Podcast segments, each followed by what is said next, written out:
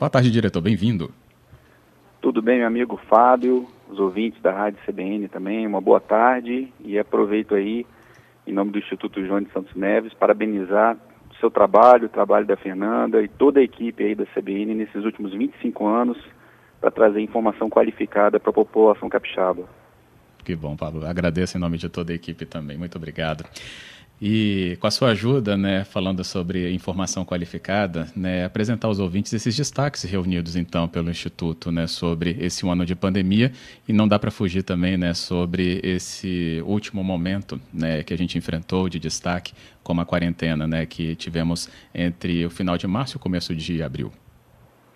Isso aí. A gente, é, os indicadores aí, né, disponíveis no painel é, coronavírus.es.gov.br, né, com total transparência aí para a população capixaba, né, é, acessar, monitorar esses indicadores, a gente percebe aí nos indicadores de média móvel de óbitos, né, que o Espírito Santo nesse é, um ano aí, né, de pandemia, né, mês de março aí, e a gente observa é, três fases de expansão da pandemia, olhando aí o indicador da média móvel de óbitos. A primeira, né, com pico no dia é, próximo do dia 22, né, de junho, aonde a gente chegou, dia 21 de junho, a 37,14 óbitos, com um aumento aí a partir do mês de abril, um aumento exponencial.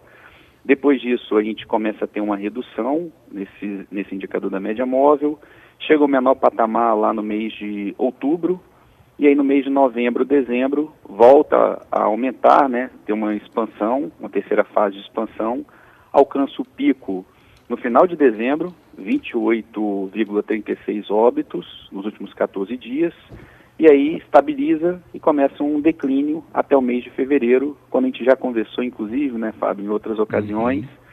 inicia a terceira fase de expansão da pandemia mais intensa, né? Aonde a gente chegou ao maior pico da pandemia nessa terceira fase de expansão, que foi 71 óbitos nos últimos 14 dias, né? Isso daí no mês é, de abril, né?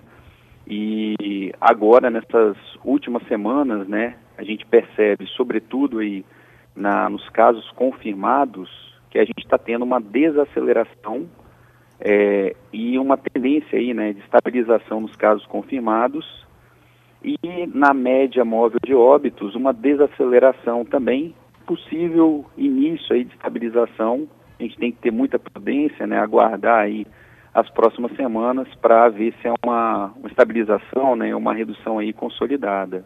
Uhum. E a gente observa, né, é, que esse aumento aí, essa terceira fase de expansão aí, foi puxada principalmente pelas aglomerações que a gente viu, né, no mês de fevereiro aí, principalmente no Carnaval, o aumento também de casos sazonais das síndromes respiratórias e também o efeito da variante inglesa aqui no estado, ao ponto da gente ter aí no indicador da taxa de ocupação de leitos, né, pela primeira vez a nossa taxa de ocupação de leitos superou os 90% desde o início da pandemia.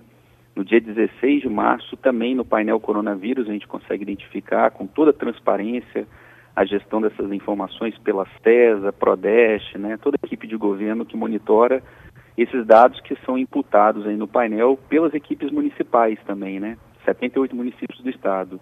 Então, no dia 16, a gente tinha uma taxa superior a 90%, o que foi necessário, e toda uma articulação no âmbito do governo do estado, né, é, o governador Casagrande liderando esse processo com toda a equipe de, de governo também, né, implementou uma série de ações através do mapa de risco também, que é uma ferramenta aí, a nossa bússola de navegação aí de gestão de risco da pandemia, com a expertise aí dos bombeiros, comandante Cerqueira, né?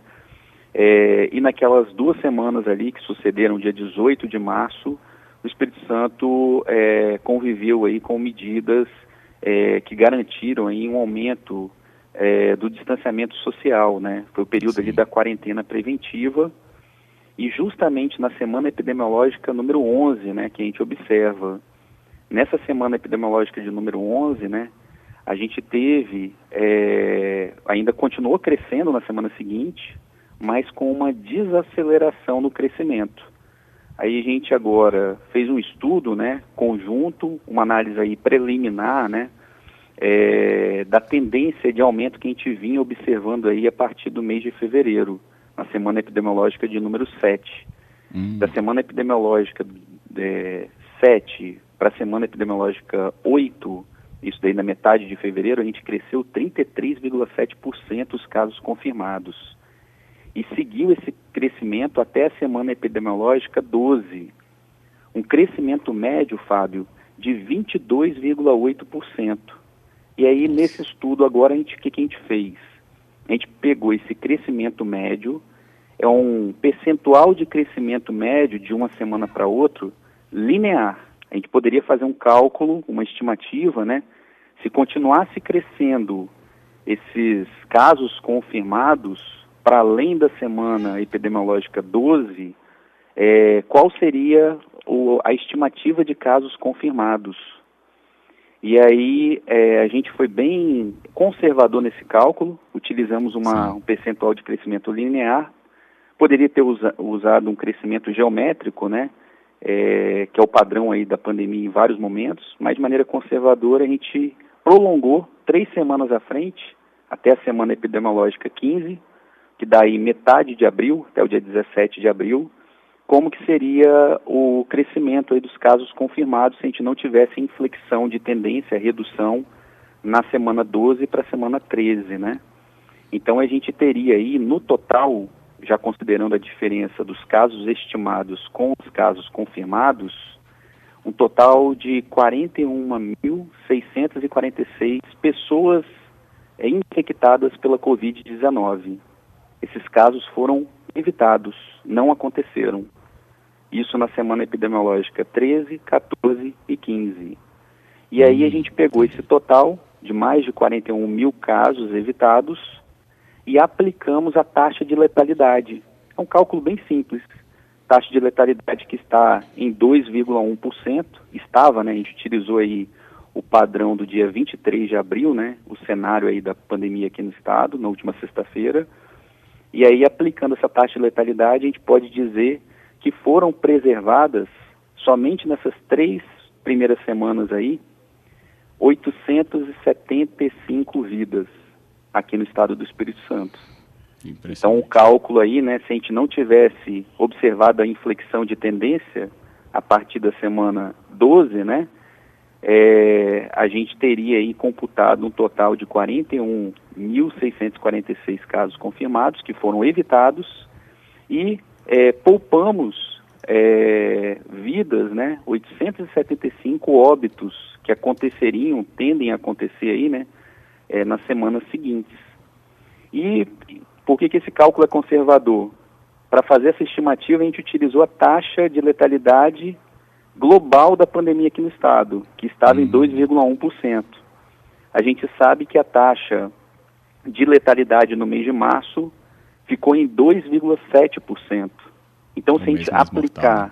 nessa projeção a taxa de letalidade, daria um total de 1.133 vidas preservadas nessas três semanas aí, do final de março e início de abril.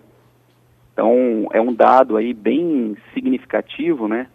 Se a gente considerar aí em três semanas, a gente conseguir poupar é, quase 900 vidas, né? é, e também poupar aí mais de 1.100 vidas né, com a taxa de letalidade do mês de, de março. Se a gente considerar aí um, um Boeing 777, a gente pode dizer aí que a gente evitou a queda de dois a três Boeing 777 nesse período, preservando é, vidas da população aí nessas três semanas. Final de março e até a primeira metade de abril. É. É, é, e isso impressiona mesmo, Pablo, quando você traz né, para um número que a gente tem uma dimensão, né, por exemplo, da ocupação realmente de um voo dessas vidas aí preservadas. Né? Então, realmente, os efeitos é, sendo constatados dessas medidas né, mais restritivas que a gente enfrentou recentemente, mas tem, né, claro, toda a observação desde o início da pandemia. Eu vou deixar esse estudo e também né, a ilustração que os gráficos que esse estudo traz também no nosso espaço dessa conversa no nosso site cbnvitoria.com.br, a nota técnica do Instituto Jones. Bem, e aí a gente vai acompanhando, claro, daqui para frente também, né, só para terminar, diretor, ainda a vigência do mapa de risco, né, sobre eh, a especificidade, né, do momento que a gente está atravessando agora, nessa começo de maio, né, que é o próximo que vai ter a regência, né? Isso, o mapa de risco, como a gente falou, né, a gente pode comparar com todos os indicadores epidemiológicos. Ele representa os três momentos de expansão da pandemia aqui no estado. É uma ferramenta aí que no dia 20 de abril completou um ano e eu destaco aí toda a expertise e a coordenação integrada né, com outras instituições, mas o destaque aí para os nossos bombeiros militares, que são especialistas na gestão de risco, né, cursos em vários países, Japão, Estados Unidos, e tem aí a figura, a liderança do nosso comandante Cerqueira. São 52 edições do mapa de risco e a tendência, né, se for mantida aí para as próximas semanas, a gente vai ter é, esse mapa de risco aí diminuindo, né, o número de municípios no risco alto, né, o que a gente espera. A gente não pode relaxar de maneira nenhuma os cuidados com essa pandemia, Isso. manter aí, né, protocolos sanitários, respeitar as medidas do, da matriz de risco e também o uso de máscaras, né? E também vale a gente destacar, Fábio, uma outra estratégia importante desde o início da pandemia aqui no estado é a expansão de leitos. No dia 23 de abril, a gente tinha 170 leitos de UTI aqui no estado. Agora, no dia 23 de abril de 2021, um ano depois, a gente tem 1.067 leitos de UTI é um crescimento superior a 527% de leitos. Se esse número de leitos não tivesse aumentado agora, de fevereiro para março, no dia 26 de março a gente chegou no pico da taxa de ocupação em toda a pandemia, 96,11% a taxa de ocupação. Hum. Se tivesse mantido o número de leitos do mês de fevereiro, dia 26 de fevereiro, que a gente tinha 695 leitos de UTI aqui no estado, a nossa taxa de ocupação chegaria a 136,9% no dia 26 de março. Então, são estratégias combinadas, utilizando a ciência né, como base, os dados e informações, é, que estão propiciando aí o Estado do Espírito Santo superar é, esses momentos críticos da pandemia, né? Sim. E o que a gente espera aí para os próximos meses, né? É começar a perceber também o efeito da vacinação o estado do Espírito Santo é o terceiro estado com maior número de doses, da primeira dose das vacinas né, aplicadas. E a gente espera que a gente passe aí por uma redução sustentada, né? São expectativas aí para o mês de maio. O mês de abril está sendo um mês ainda muito duro, né? Principalmente na perspectiva dos óbitos. É o mês com o maior número de, de óbitos, né? É, que a gente tem aí na nossa série histórica. É, porém, a gente já percebe uma redução do contágio, uma diminuição na pressão do sistema de, de saúde também, né, que é perceptível agora no mês de abril, é, a preservação de vidas, esses números que a gente comentou, né, e é importante aí, né, agora no mês de maio, que a gente espera um cenário de redução de óbitos, de casos, né, consolidando o final do mês de maio. São expectativas, se a gente manter essa tendência, né, mas, de fato, a gente não pode relaxar, a pandemia não acabou e ainda a gente está com um número de óbitos muito alto. Até o dia de ontem foram 1.830 óbitos, né? Então, a Sociedade Capixaba, só no mês de abril, a Sociedade Capixaba está colaborando para a gente superar esses momentos críticos, enfrentando aí com base em ferramentas, esse momento adverso né, da, da pandemia, com ferramentas embasadas cientificamente a exemplo aí do mapa de risco. Isso aí, é isso. Diretor, muito obrigado pela explicação trazida aqui para a tarde da CBN mais uma vez. Obrigado, a gente continuará com certeza acompanhando todo, toda essa evolução. Perfeito. O Instituto Jones se coloca à disposição e mais uma vez saudação especial aí para os 25 anos da nossa rádio CBN Vitória. Que bom, Pablo. Muito obrigado. Até a próxima. Tudo de bom.